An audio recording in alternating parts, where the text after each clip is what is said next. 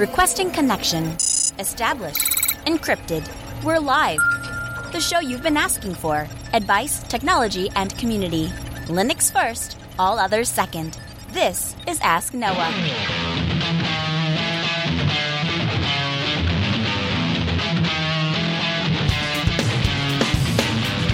Live from Logos Radio Studios, the show that puts you, the listener, in the driver's seat because you are the content. The phone lines are open to be a part of the program. It's a free call 1 855 450 NOAH. That's 1 855 450 6624. And give me a call. We'll have a conversation about your tech questions or business and tech questions. Linux advocate, above all else, small business owner, and now host of the only radio show centered around you, the listener. Welcome to the Ask Noah Show. My name is Noah Chalais. Good evening to you all. Joining me in studio is a good friend of mine, founder and operator of Sam Baker News, Will Beaton. Welcome to the studio. Hi, Noah. Thank you so much. I love being here. Hey, we appreciate having you. So, for those of you that don't know, uh, a lot of you probably consume this program in podcast form, but it is in fact a radio show. And so, Will and I are in here at the uh, Logos Radio Studios and uh, having some equipment, uh, having some uh, equipment configuration differences from the uh, engineers that are here. So, we had to have them kind of work through some things and have them tweak some things to our liking. But but we are here, and uh, and we are happy to to be here with you, answering your questions. Rob starts us off this hour from New York. Hi, Rob. Welcome to the Ask Noah Show. Hi, Noah. Uh, thanks for having me on. Uh, I just have a quick question about uh, some hard drives I, I recently purchased uh, pretty cheaply on Amazon. I bought three Hitachi three terabyte 7200 RPM drives, and uh, they've been recertified. So I don't know who is certifying them where they're coming from, uh, but I'd like to put them in a FreeNAS box. And before I do so, I would like to test them for errors and possibly stress them as well to see if they're going to work long term. Mm. So, do you have any suggestions for me? Yeah. The, so the argument for buying refurbished uh, anything is, uh, is is kind of something along the lines of if I bought this device and it's refurbished, the reason it's refurbished is because somebody first bought that device and something didn't work. So they took it back to the store. The store sent it back to the manufacturer and the manufacturer then fixed that particular problem. So the argument is that it's already been sort of quality checked in a way and then anything that was found or that was defective was broken. That, that doesn't really apply to hard drives, right? Because there's, there's really no way to actually refurbish a hard drive. I mean, what are you going to do? Take the platters out and put new platters? Uh, it just, it, it, wouldn't be cost effective. And hard drives are so cheap to begin with. So usually when something says that it's, it's, it is, uh, it is, is factory certified, refurbished, or usually what that means is that they have taken it out and they've done what you've, that, what you're asking about, that they've taken the drive out of the machine and they've run it against a, a set of tests, a set of metrics, and then they have tried I don't know if Phoronix has a disk uh, stress testing kit, or you know if that's something that, that exists, or uh, if that's something you, you know you could use like uh, System Rescue CD or whatever to do. But um, I uh, all that to say, I wouldn't buy a reverse drive to be honest with you. Um, Western Digital. Will you just bought some uh, some uh, some Reds? What, do you remember what those cost? The six terabyte. I think it was around three hundred something per drive? Yeah. Okay. If I'm remembering correctly. Okay. So that's a little more than I was thinking. But, uh, you know, especially if you're building. So here's the other side of that. Here's the other side of that, Rob. The other way you could look at it is FreeNAS is so remarkably good at recovering from failures. If you wanted to try to save some money and if and when that drive dies, you know, then it's literally a matter of putting another drive in and clicking a button, assuming you don't have more than one drive failure at, at the same time. And, and this is coming from a person who bought brand new Western Digital Reds and had one fail within two months. So I guess that's the other way of looking at it, right? Yeah, yeah, that's kind of what I was thinking. I mean, these drives were only sixty dollars a piece, so I, I figured I'd take my chances with them and, and see how they work out. I'm going to change my answer. I, am going to I'm going to agree with you. I think uh, you know for that's that's about half the price of a four terabyte red, and uh, and for what you're going to save uh, in in the money, you could actually probably pick up a, a cold sh- a, you know a cold shelf drive and keep that on hand and you'd still be ahead of the game. So th- that might be what I would, uh, might be what I would do. As far as how to actually test that drive, I guess I've never stress tested a drive myself. Uh, I would check out Phoronix and see if they don't have a, a testing suite. And I would also check out System Rescue CDC if there isn't something in there. And uh, if I find something, uh, after the show, if chat room knows of anything, we'll throw it in the show notes. Elijah is calling from Idaho. Hi, Elijah. Welcome to the Ask Noah show. Hey, Noah. How you doing? Excellent. How can we help, sir? Okay, so I have a Windows box, and I'd like to take the Windows box and turn it into a VM with all the programs and everything on it, and slap it on a Windows box and access it via VirtualBox or Virt Manager. Okay. Um, actually, interestingly enough, Microsoft, of all companies, actually makes a tool to do this.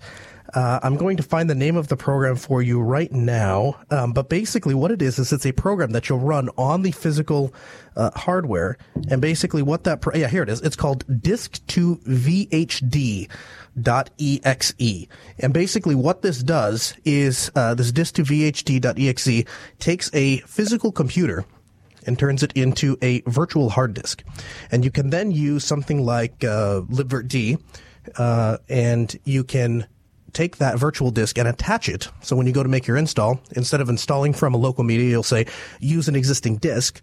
And uh, and and then you'll point to that uh, to that virtual disk file, and you'll actually be able to boot your physical machine on virtual hardware. We actually took an entire office, Elijah, and we did this. We took an entire office and they were running on physical hardware and we wanted to virtualize them. So we took, took their entire office and one by one, we converted each one of their machines to virtual disks and we took those machines and put them on a libvirt server and had them uh, set them up with thin clients and then had them RDP back into uh, their virtual machines, which were uh, duplicates essentially of their, uh, not essentially, they were exact duplicates of their physical hardware.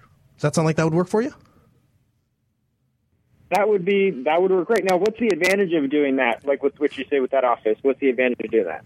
Yeah. So let's say we have a client and uh, and they call in and they say, "Well, gosh darn, I installed uh, the uh, real life example. This actually happened. Um, they they used a PDF program uh, called Nuance, and we installed the latest version of Nuance with uh, I think it was Service Pack one of the service it was a service pack I think there there's a the newest service pack for Windows 7 I think it was. And turns out that Nuance PDF program was not compatible and so the computer blue screened upon boot. Now if that had been physical hardware, client is 750 miles away. There's no way I can fix a blue screen you know, they can't even get the computer to boot. I can't even get into safe mode, much mm-hmm. less get mm-hmm. into something with a networking ability so I can remote into the machine and fix it. So, you know, short of having something like a Spider KV, IP KVM, we're host. Um, so it, it, so worst case scenario, I could have reinstalled the operating system on the virtual disk. But wait, it gets better. Because it's a virtual machine, I'm able to actually take snapshots of that virtual computer. And before we installed any piece of software, we made a snapshot. And so I literally just clicked on the computer, rollback snapshot, and I said, you know, she called in, she goes, my computer's not working. I look, oh, that's a real big problem. Click on the button, roll back the snapshot, boom, they're back in business. And they had no idea. Uh, they had no idea how close to catastrophe they had come. They had no idea how much we had saved them from a catastrophe. As far as they knew, it was a five minute inconvenience, and we were able to get them back up and running. That's the advantage to running on virtual machines. Sweet. Thank you very much. Yes, sir. Yeah, and the, the, you know the advantages go on. I could talk for hours, and thank you very much for the call. Let's go to Brian in South Carolina. Hi, Brian. Welcome to the Ask Noah Show. For having me. Hi there, Brian. How can we help?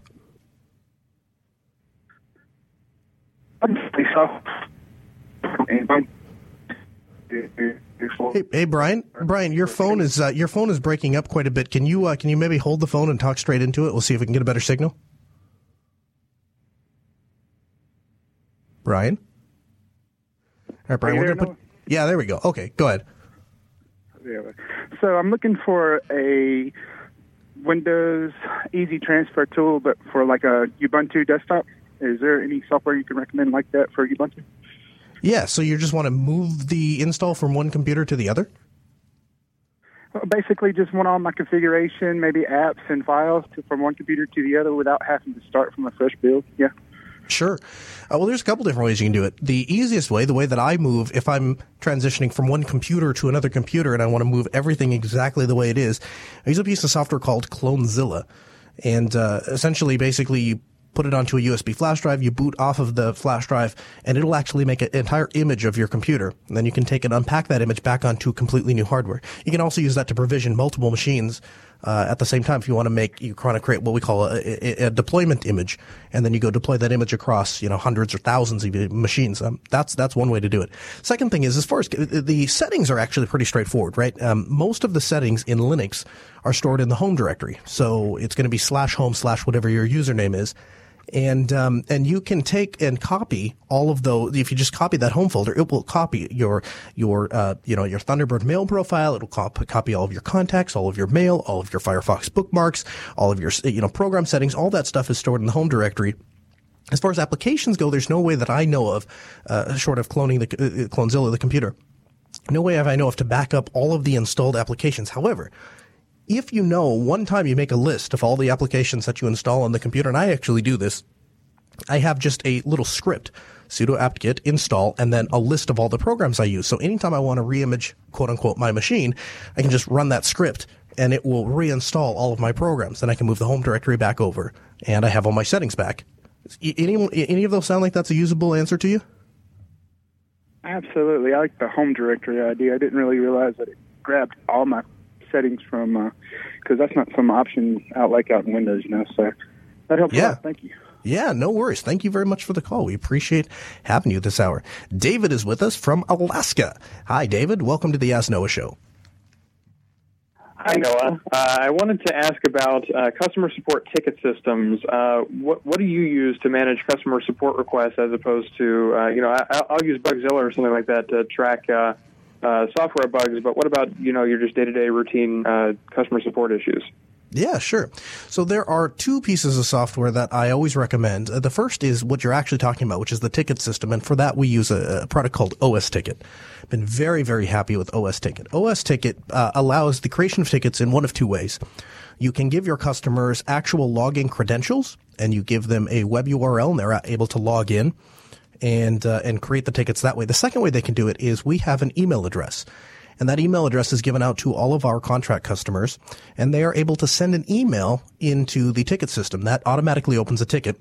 The nice thing, David, about the email portion of that is the customer never has to remember login information. They never have to remember passwords. And more importantly, they don't have to do anything out of the ordinary to communicate with our support staff. Basically, all of that's being handled through email. So for example, when they get a, when, when we update a ticket, we don't have to worry about them installing an app or something for them to get the update of, of the ticket response because their email client's going to send them a push notification, uh, you know, to their phone. So you got a new email from Altispeed. And then all the customer has to do is reply to the email and that automatically gets updated into the ticket the, if the customer emails in a, a, a, screen cap or, or a config file or something like that, that's automatically uploaded into the ticket system. And we have a, a, a size limits. I think we, I think we top out at like 25 megs, uh, so that we, obviously the, the the whole thing doesn't just fill up with garbage. But um, that's been a very effective way. They have a mobile app works a little better on Android than on iOS, but it exists on both.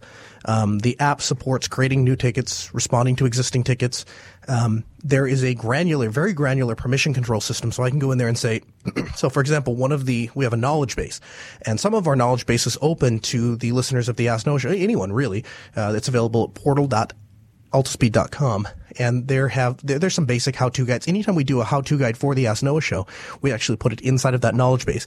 And I actually we had a guy that um, actually quit uh, Altispeed. He moved on to another company, and uh, he sent me an email about a month later, and he said, "You know, the the knowledge base that you guys have at Altispeed, that was one of my favorite things about working there because there was so much information in that knowledge base. Is there any way I could still get access to that? Um, what we opened up to the public is is a is a tiny fraction of what we have available internally, um, but some of those things, for example, are uh, the various uh, debit card uh, numbers and debit card, uh, uh, you know, expiration date and CID codes for our company. And so we just, I can go in there granularly and say, this person, I want to now be able to make purchases. So they, I can, I can give them that permission. Then they can see all of the appropriate Altispeed, uh, you know, uh, debit card information, and then they can go make purchases on Amazon, so, so on and so forth. Um, so I, you know, I've really been happy with OS Ticket. And the, the latest update has, they've had a UI refresh and it has been, it has been absolutely phenomenal. Now the second piece is that, does that answer your question? That does definitely answer my question. Okay, I want to sidebar with you for, for just a second. There's a, there's another piece of software that is really really useful. OS Ticket is really really good at solving customer issues. What OS Ticket is not great for, because it's not designed for it, is facilitating the beginning of a business transaction. So, for example, I'm standing inside of a uh, restaurant, and um, this actually happened, and uh, the owner is standing there, and he can't get his POS to work because it uh, his point of sale system is not communicating properly with the network, and he can't actually ring up the sale. I always carry a, set of cards on me, and basically it says uh, the front of the card says something like "We'll fix that for free," and on the back it says that we'll provide up to one hour service uh, gratis to the to the business owner. And I use that as a as a way of uh, getting new business. And so I just handed him one of those cards, and I said, you know, I own an IT company, and so if uh, there's ever anything we can do to fix this, let me know. And I handed him one of those cards. Now, I would like to track that particular you know, interaction so that when that, that gentleman calls our customer support, which he did, calls our customer support, our customer support, you know, people don't answer the phone and go, what? Who are you? What, what did you want? What? You want us to come POS? Uh, hold on. Do we know you? you? You don't want any of that, right? You want them to say, oh, thank you, Mr. So-and-so. We really appreciate uh, hearing from you. I'm, I'm glad that that was, that, you know, you were, that you decided to give us a shot and we'll absolutely get somebody out there and take care of it right away because first impressions, you only get one chance to do that. Um, so for those instances, we actually deployed a piece of software called Zurmo, Z-U-R-M-O. And what Zurmo does is it does, it's, it's essentially a competitor to Salesforce. And so essentially what it does is it does lead aggregation and, and, and sales. So I can go in there and I can create a note and say, I talked to this guy. He might be calling this is his problem. This is what he needs. This is, you know, whatever. So when he calls in and they, the customer sales associate, they can, they say, he goes, you know, I'm interested in, you know, doing service. Do you have an existing contract with us? No. Pass him off to a sales guy. Sales guy opens up and he goes, Oh, Mr. So and so. Yeah, I understand. Yeah. About a week ago, your POS system wasn't working that day. Oh, yeah, that's, that's exactly what it was. And, and it really brings home a solid, uh, you know, professional relationship. And then once that account is created in Zurmo, we can continue to track that. So if a client comes back and says, well, now we want to add, you know, access points. Now we want to add, uh, you know, um, I don't know, a stereo system or something like that, we can go back and say, well, this is a potential sale for an existing customer. And then our salespeople can follow up with that, pass it off to the technicians, and it creates a nice, even workflow. Does that better answer your question? Does that answer the question you didn't even ask? That does answer the question I didn't even ask. Uh, that's actually fantastic. I have uh, been been looking for a better way to to track, you know, all the people that I hand business cards to and things like that because you know if I hand my business card out to five people, one of them calls me back and be like, "Hey, you know, you gave me your business card. Great, I gave my business card to ten other people this week. Who are you?" yeah, it, precisely. Yeah, um, I, I, should tell you, David. Both uh, OS Ticket and Zurmo are both available. Uh, they are both open source products. Um, so the code is available up on GitHub, uh, and they are both available at uh, no additional charge. So that is another reason to support those two projects. And we thank you for the call. We'll move on to James uh, from Pennsylvania. Hi, James. Welcome to the Ask Noah Show. Hi, Noah. Thanks for taking my call. Yes, sir. Um, I was curious. I know I've I've heard you mention multiple times um, your vast video collection, and I was just curious what you do to rip Blu-rays. Um, I know D, uh, DVD Fab this year has released uh, a version of multiple programs for Linux, and part of that does include Blu-ray. But I was curious what you do if there's a better way, a different way of doing that. Yeah, absolutely. So I'll start out by saying this: I have a special place in my heart for DVD Fab. Um, they were one of the earliest uh, pioneer. There's the, the, the, one of the first. If, if I can take a history lesson back with you, uh, one of the first software programs to ever come out uh, for ripping DVDs was a program called DVD Shrink. Um, that was back in the, it was a Windows program, uh, and back in the day when DVDs first came out and people started ripping them, that was a that was a that was a program that a lot of people used, and it did a really really good job. Uh, and over the years, the development started to, to to slack off, and eventually it got to the point where you couldn't really rip a DVD with DVD Shrink because it couldn't break the encryption. And about that time, DVD Fab was an up and coming thing, and uh, I used DVD Fab for years. In fact, I was so impressed with the support from that company and the software product that they made that that was one of the hardest. Everyone has that. That's the program that I can't get off of Windows for. That was my program. Was it was such a good yeah. program that I was having a really hard time dragging myself off of Windows. And so what I did for years and years and years was. Um, I ran it in a VM and uh, and I passed through the CD drive into the actual virtual machine because little known secret about DVD Fab, if you try to just share the disk, it actually can't it can't you know break the encryption properly and all that. Uh, and so and what would happen was I would lose the license key anytime I would reload that VM.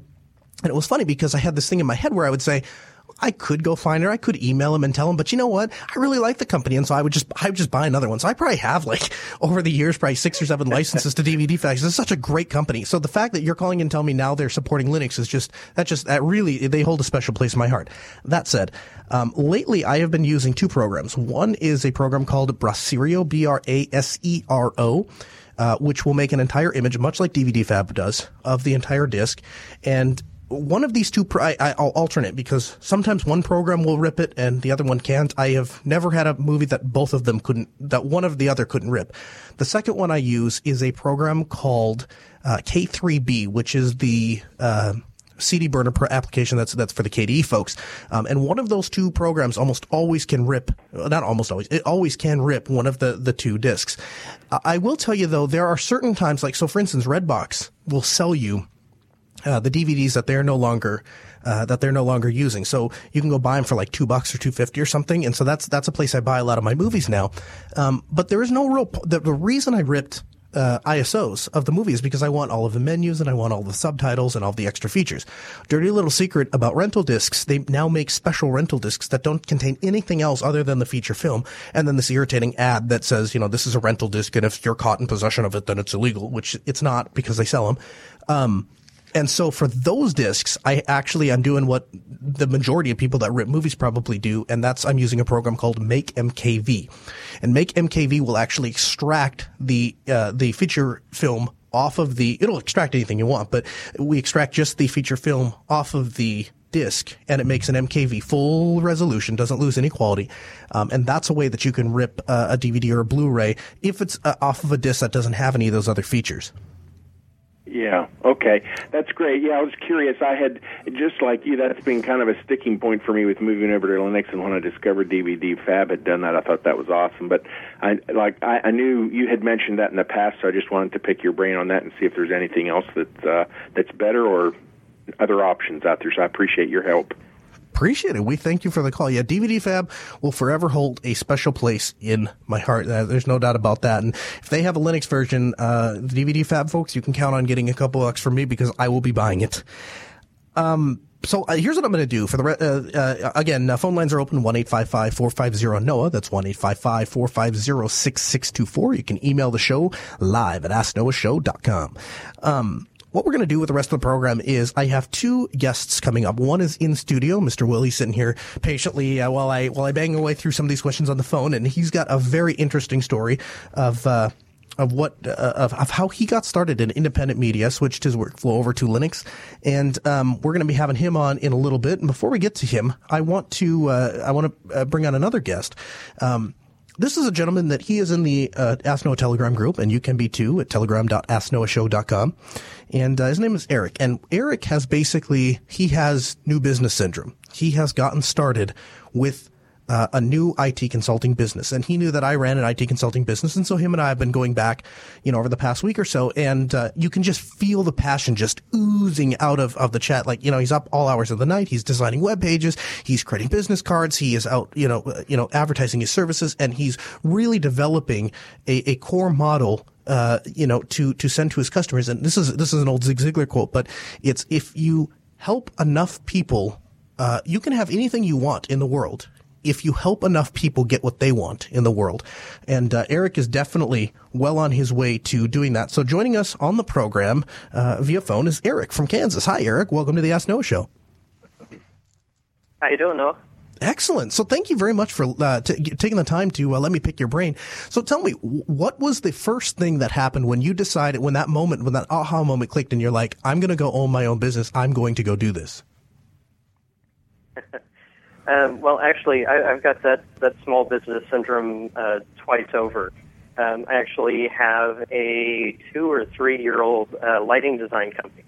Uh, so we do uh, concert light lighting for the most part. We do some high end weddings and and so, so, on and so forth. I'm I'm a huge music junkie, and uh, one of the one of the things that kind of triggered me to look into IT consulting was the fact that your typical eight to five uh, enterprise type IT job doesn't always give me the flexibility to travel or to leave work early to go and uh, and set up set up all my lights, all my cables, my console, and uh, uh, it, it struck me one day interviewing. I, I was looking for a new job, and um, I was interviewing with a startup, and they they were very passionate about what they were doing. It was a uh, was a farm big data company, basically collecting uh, basically collecting a whole bunch of metrics off of combines and that kind of thing, and running it through servers to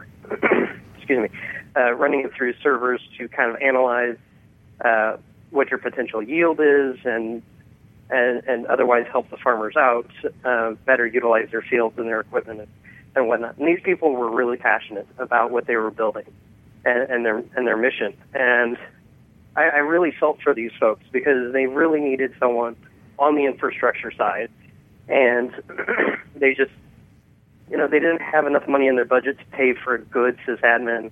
Um, so these people are developing code all day for their uh, for their device to go into the combine, but then they have to take a step away from that to go and do server patches, to go and do hardware repairs, uh, you know, everything but what they were passionate about. Hmm. And being being the type of personality that if I don't fully believe in what I'm doing, I might as well not do it because you know my my heart's not going to be in it. and it, it kind of struck me that between my lighting design business and going out and meeting people and figuring out what they're passionate about and and you know is there something anything I can do uh, to to help you reach that I, I that here in, in Kansas City and, and I'm sure all over the, the country and the world that uh, there's a whole bunch of people out there that are passionate about their project, uh, passionate about bringing something to life, but they're they're so tied down with infrastructure that they can't do that. Well, that's where that's where my uh, that's where my consulting business comes in. We our goal is to offload that off of people and allow them to pursue what they're really passionate about.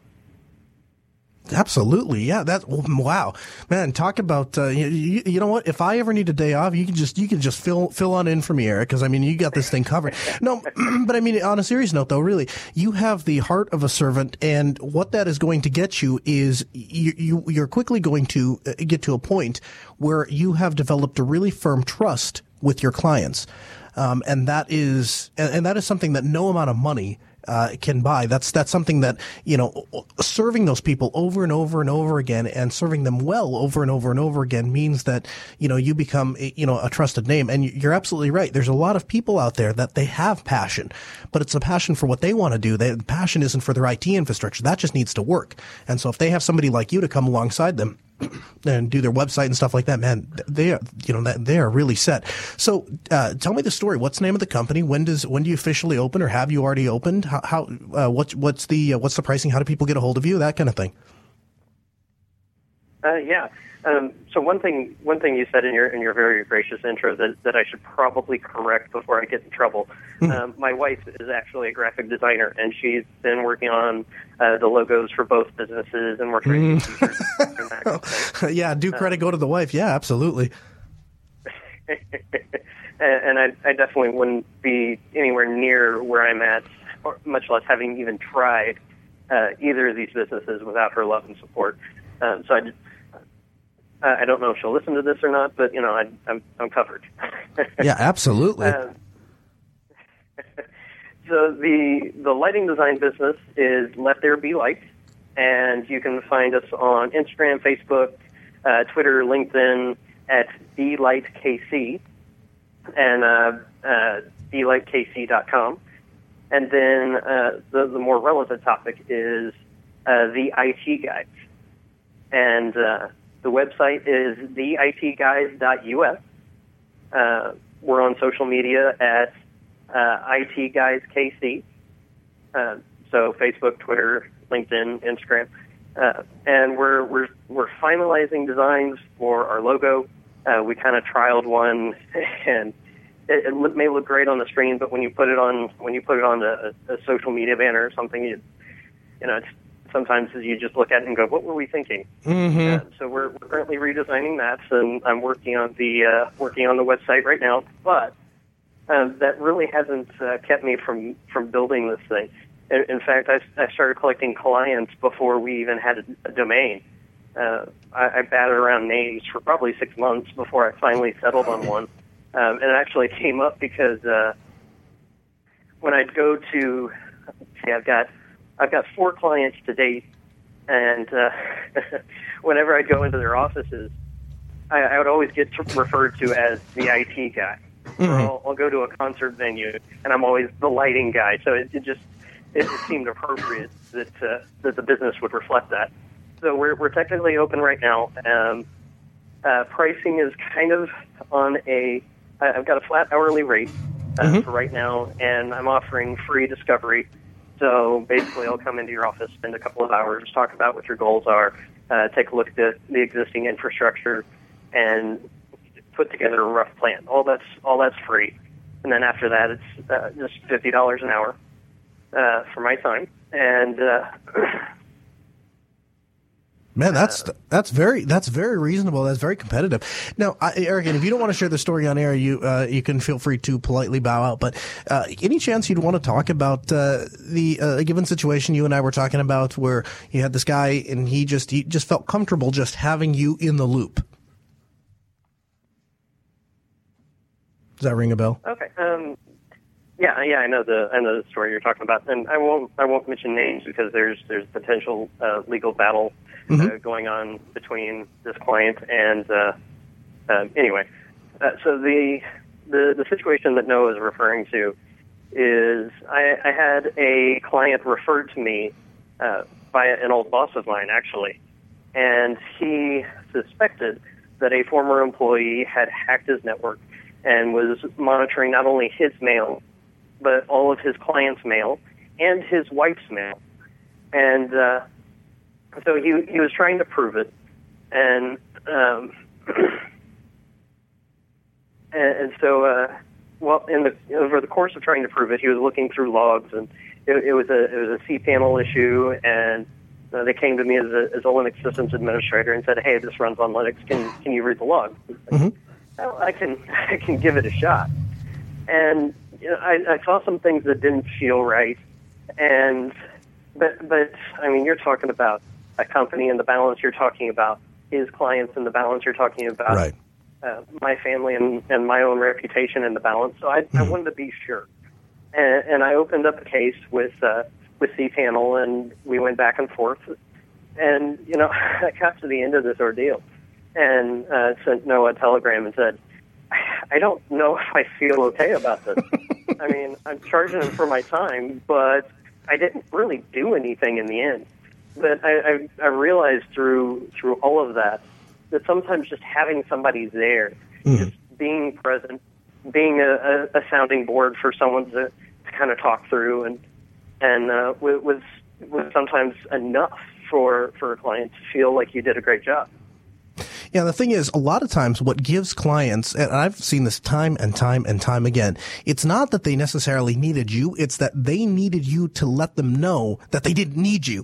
And you, you know what I mean? So like, if something had gone south, if they ran into a question that they couldn't answer, you were right there at, you know, at the bat. And, and I've done kind of the sim- uh, similar thing at Altispeed Technologies, you know, where I make myself personally available to any client anytime there is something urgent that comes up. We have a very talented team of technicians that do a very good job of taking care of people. Um, but you know, if something comes up, especially if it's mission critical, that's where I focus my time. And I can tell just from talking to you for five minutes i- i- or even you know before that you know just talking to you on telegram that that uh, your company is booming you've clearly found you know a need and a and and and a and a place to serve and a clientele that really is grateful to have you there and i have no doubt that you're going to be knocking it out of the park and you know one of the interesting things is you've done this all or almost all on linux isn't that right Um, that's right. I, I am a uh, recovering Mac OS user. Uh, I, I came across uh, Jupiter Broadcasting and, and the Ask Noah show uh, a short time after that. Uh, I, I came in in the final months of, of Linux Action Show and, and started becoming part of the community and, and digesting content and uh, to fix this feeling that I was just kind of stuck in my career. Uh, and being a Linux systems administrator for the past 10 years, uh, you know, really felt like there was something missing and realized it was it was a community. It, open source is not just a type of code distribution; it's, it's a community. and so o- over the past oh nine months or so, um, I've, I've sold my my MacBook and I've got a, a Lenovo that's running Arch, and uh, I've been moving some of my uh, a lot of my personal content off of iCloud and and off of Google and onto open source projects like Nextcloud. Like uh, today, I was doing the mind-numbingly painful uh, process of moving a lot of my passwords out of LastPass and into KeePass. And uh, so it's it's been uh, it, it's been a push on both fronts. I'm trying to move my household onto onto open source projects, but um, I, I also use that as a learning experience uh, for the business of building an entire company off of open source because that's that's where my heart lies. Yeah, absolutely. So, and you don't feel like you just traded your your actual working machine uh, for a non-functional machine, but you get the badge of of some crazy religion. It's it's not like that. It's your your act. You're no, you're getting real work done, and you're just doing it in a way that nobody can pull the rug out from under you. Yeah, very much so. Wow, thank you so much, Eric, for letting us pick your brain. We really appreciate it. And thanks so much for uh, being a listener to the Ask Noah show. Uh, you'll come back in a couple months and let us know how it's going. Uh, yeah, of course. And and as you mentioned, I'm in Discord and, and Telegram a lot of times during the day as well. Outstanding. Eric from Kansas City, the ITguys.us. Do I have that right? And the IT guys on social media? I'm sorry, say again. Uh, the ITguys.us. That's your website, yeah? And then we're IT guys Casey, and, and I'll put. Uh, I'll. Would you Would you mind throwing those in the uh, show notes there? No. Yep. Absolutely, yeah. Please uh, send them over to me, and I, you know, thank you again so much for taking the time to call in. We really appreciate it. And there you have it, folks. I mean, that's really what this that's really what this amounts to. Is that we're not uh, we're not advocating some crazy religion. We're not su- suggesting you work into a you know move into a cult or something like that, or move into a commune. No, no, no. We're just saying that there is a loving and embracing community out there, and if you take advantage of it, you can lower your you can lower your costs. You can boost your bottom line. You can make a really good business. I make a lot of money off of people by peddling open source stuff. It works. Eric is proof that it works. Other people in telegram.asknoahshow.com are proof that it works. So give it a shot.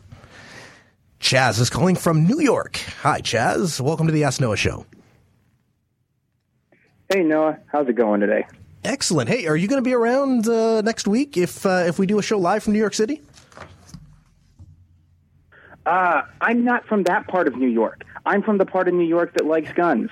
Oh, closer to Canada. Okay, all right, Northern New York. But I tell you what, if uh, if you make it down to the uh, to the uh, to the liberal pool down in New York City, I, uh, dinner's on me for uh, for all the support for the Ask Noah show. Uh, how can we help today, though? Ah, man, I might have to do that. 7 All right, p.m., well, brother. I'll I let you know. All, right. Well, um, I uh, around Christmas time this year, I was trying to convert my mom to the cult of Linux. Oh, I mean, I'm sorry, not a cult. Um, uh, and uh, what I did was I put an SSD into her MacBook, and I she her constant complaint about her MacBook has always been I don't like Mac OS. Although she's one of those people who's not really that tech savvy, so she doesn't really know how to articulate that it's not Mac OS she likes. So I said, Mom, let me put the software on that I think you know will be more helpful to you. And uh, right or wrong, I put her on Manjaro because I figured XFCE would be the closest thing that she would feel familiar with. And having the opportunity to watch her uh, work on it, it seems like she's getting frustrated by the newer features that get built in to, um, uh, you know, a newer OS, and uh, you know ones that you wouldn't expect to be there, like touch, touchpad gestures. And it seems like what she just wants is the OS to work and uh, get out of her way and allow her to do work. So I guess not so much a legit question as can you maybe do a future show where you give your best uh, suggestions for how to get non-tech savvy people working well with Linux? And with one final caveat, I think she's familiar enough with the OS that switching a distro or switching uh, desktop environments would kind of be counterproductive at this point. Am I making sense? Yeah, very much so. Um, so yeah, we could totally do a show on that. Um, you know, lately these days, uh, I've been moving more and more towards Ubuntu Mate, which you know, which again would involve uh, switching the desktop. But the, the reason I put people on Ubuntu Mate, Chaz, is because um, the they have the the panel layout, which means that I can literally go from a Windows like layout to a Mac OS like layout, back to a traditional Linux GNOME 2 style layout, back to a Unity layout without ever having to. It's never actually a new desktop, and I never actually reinstalled the OS, and so that that's really a great place for those of you that are at the starting stage to start, and I will uh, we'll go back and yeah, we'll definitely plan a show on that. And, and uh, I don't know if are you uh, let's see, can we bring Chaz back? There he is. Yeah, let's bring Chaz back up. Are you uh, are you are you following us on Twitter at Ask Noah Show or are you in the Telegram group uh, telegram.asknoahshow.com, one of those places?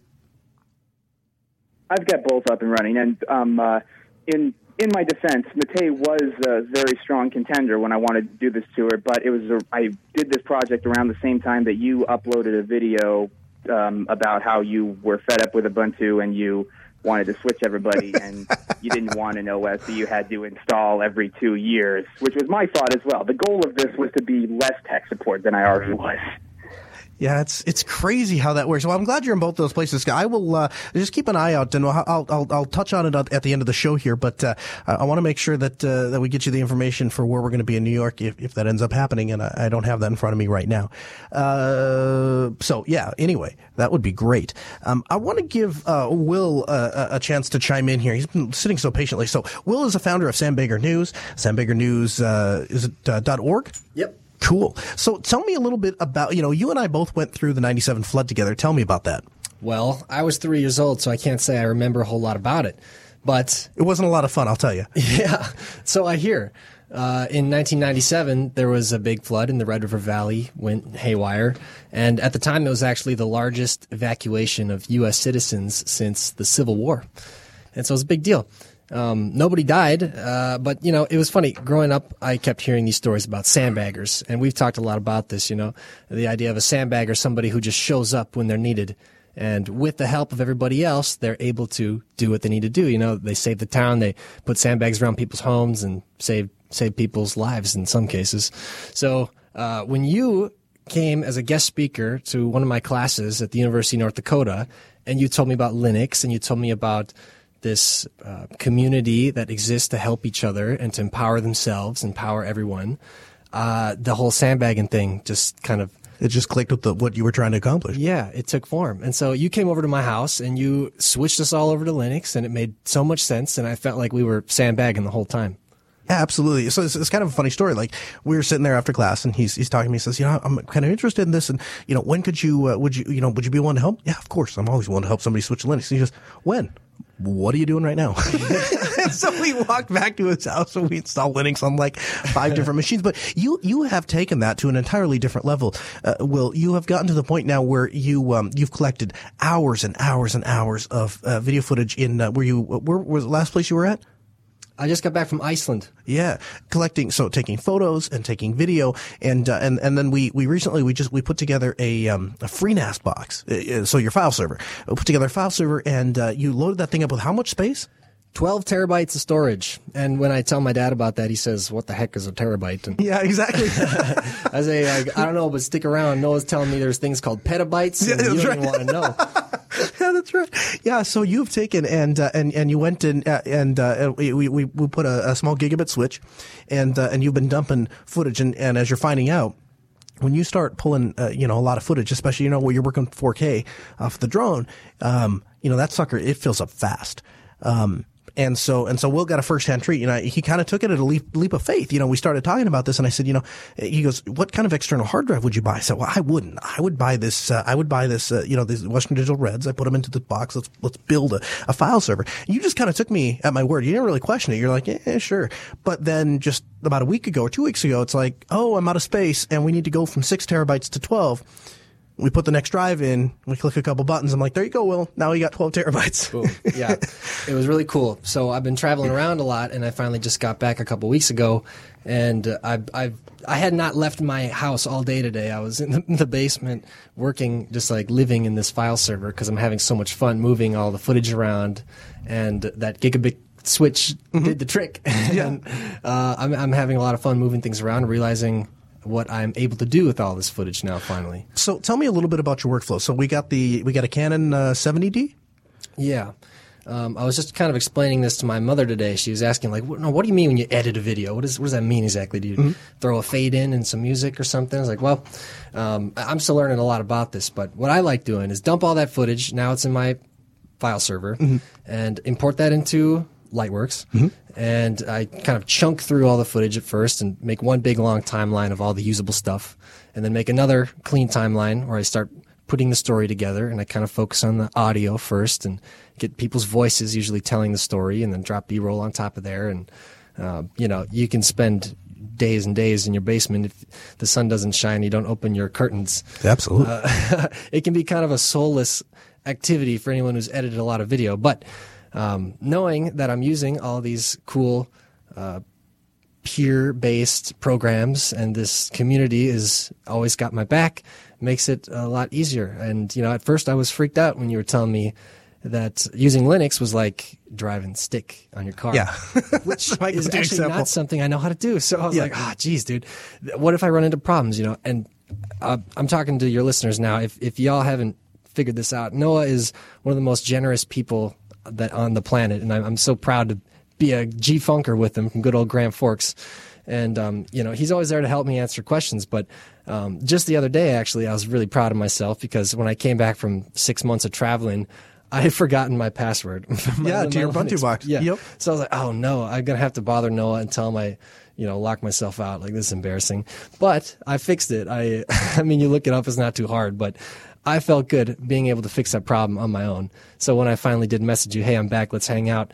I was proud to say that A, I locked myself out, but B, I got myself back in. Exactly. Drop to that run run level one. But and you know the thing is is you have then come along and I've asked you questions and you were helping me just the other day with you know some video editing uh, issues, color correction, stuff like that. Like so it, it gets to a point where uh, again we see this community thing coming around and you know there's it was a joke I was telling on on, on the air earlier. There's a group of people that make fun of us Linux people and they're like, oh you guys are some sort of cult or religion. That's the only reason you do it is out of loyalty to the religion. It's like no, I do it because I helped you get started with something and then it came full circle and now I was in a time crunch and I really needed to get this particular video project out and now Will's helping me get that done. So, it, you know, it, it, it's a, it's an ebb and flow process. It's a give and take and, uh, and it's been really fun. And, uh, you know, we at the Ask Noah show are, are, you know, real happy that you're here in studio, but also we just kind of want to follow, uh, your series of success as it were. So thank you very much for, uh, for coming in the studio and, and telling us a story. If people want to find out more, where can they go? uh, sandbaggernews.org. Um, you know, I haven't added, uh, updated the website in a while because I've been traveling now, but this whole week I've been home. I know I've got a lot of work to do and I'm able to do that work now. And it's all thanks to the empowerment you've, you've given me and that we've given ourselves here. So, Yeah, absolutely. You guys on Twitter? uh, not yet. Uh, You know, we have a Twitter, but these are the things I'm excited to get started now finally. Yeah, yeah, absolutely. And crunch out some of these projects. And I know you'll be around to, to help me out and let's see where this community takes us. Very much so. Let's take a couple more calls, huh? Eugene from Russia, your question for Will and me. Ah, yes. Oh, Noah, thank you for taking my call and for doing actually this great show, really for inspiring people, I would say. You have folks listening to you uh, in Russia too. Well, thank you, sir. We are honored. How can we help you? Well, I have a question about network privacy. And the question is Does using HTTPS connection leaves full URL addresses visited by you open to, say, ISP or system administrator? And what about information, say, credit card info or something like this, sent via pages encrypted only partly? As I understand, there are some pages, only some elements of which are encrypted. This is the first part of the question. And the second part uh, concerning email, maybe I can ask later a bit. Yeah, sure. Do you want to ask the second part now, or you want the first part of your answer? Answer the first part, then you can come back. Um, yeah. So basic. So ba- yeah. So basically, what it what it is is if you have a, a, any portion of the page that has a field that you'll be entering information, and that field is not set up to transmit that information through HTTPS, your browser should flag that page and give you a warning and say, not all of the information on this page is secure and it will not be transmitted in a secure fashion. Um, and that's your that's your uh, that's your clue to uh, to get out of Dodge. Um, I got to tell you though, there are some valid reasons for having unsecured uh, information on page. So, for example, we are switching. We are in the process of testing a new credit card processor, and uh, the the credit card processor that we are going to, we have not paid for a certificate for our main page because there is no real customer data flowing through there. Now, anyone that has a contract with us knows that because they you can't actually make a payment. It won't actually transmit uh, the payment information through. But we get people all the time that go there and they look at it and they go, oh, "You have an unencrypted thing. How, how can an IT company not know that?" And I I I've gotten to the point where I get pretty salty about it, and I, I say, "Well, if you're a customer, you'd know, but you're not a customer, so I don't have to explain it to you." because I'm because I'm because I'm a crotchety old guy. But but uh, but yeah, the um you you want to keep an eye on on if those pages are encrypted. And just look for that green padlock in in Firefox or Chrome. What was the second part of your question? Yeah. Um, the second part is about um, Wi-Fi network, and well, in the institution of mine where I work, we have a Wi-Fi network authorization realized via CA certificate, whatever mm. it means, similar mm-hmm. for all the users, and some private key file, which is unique for all the users, password protected, and so on.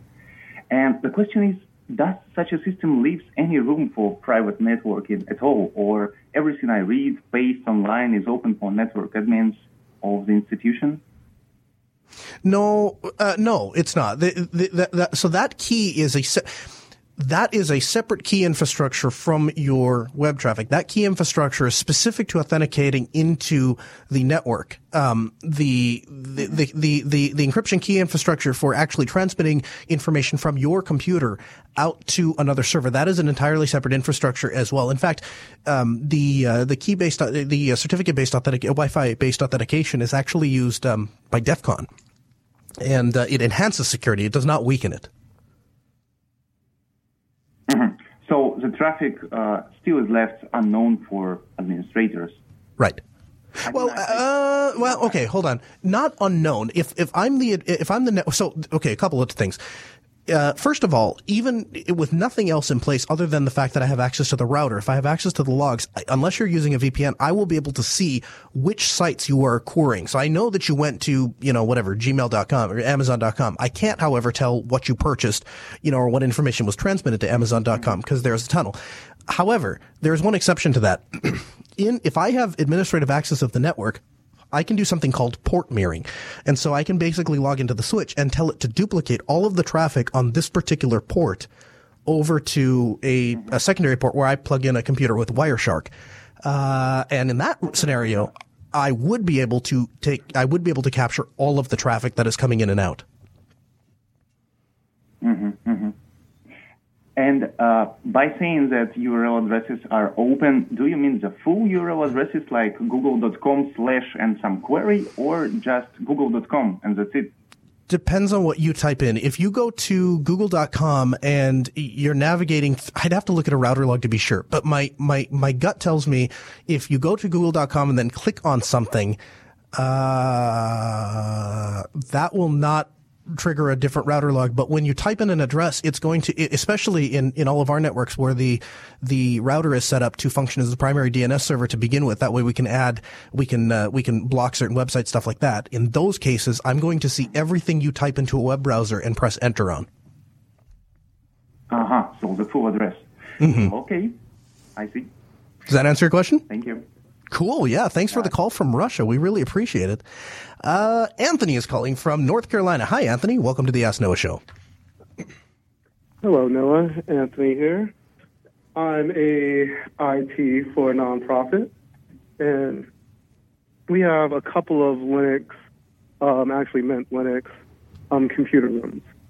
Now, we ran a script that I found on the internet a long time ago that kind of acted like deep freeze, mm-hmm. but it's lacking. so some changes are leaking through, and um, you know, kids are changing icons, backgrounds, um, putting jars of Minecraft on the computer.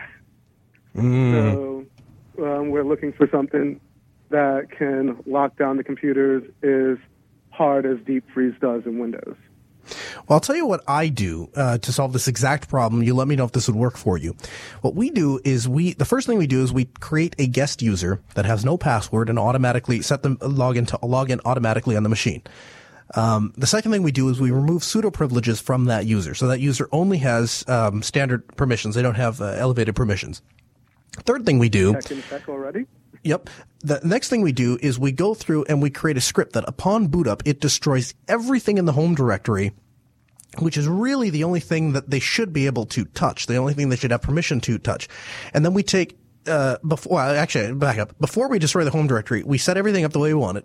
And then we take a copy of the home directory tarball that up and we put it inside of the root drive give don't allow permission for anyone other than root to touch that particular uh, tar tarball upon boot up there's a script and it destroys the home directory untars the tarball of the what we call sterile home directory and then puts that back into the home directory. So if somebody, you know, uh, made a change to a browser or, you know, in the case of Minecraft, downloaded a, a Minecraft thing and, and un, untarred it into the downloads directory and it was running from there, all of that is going to get wiped out upon restart.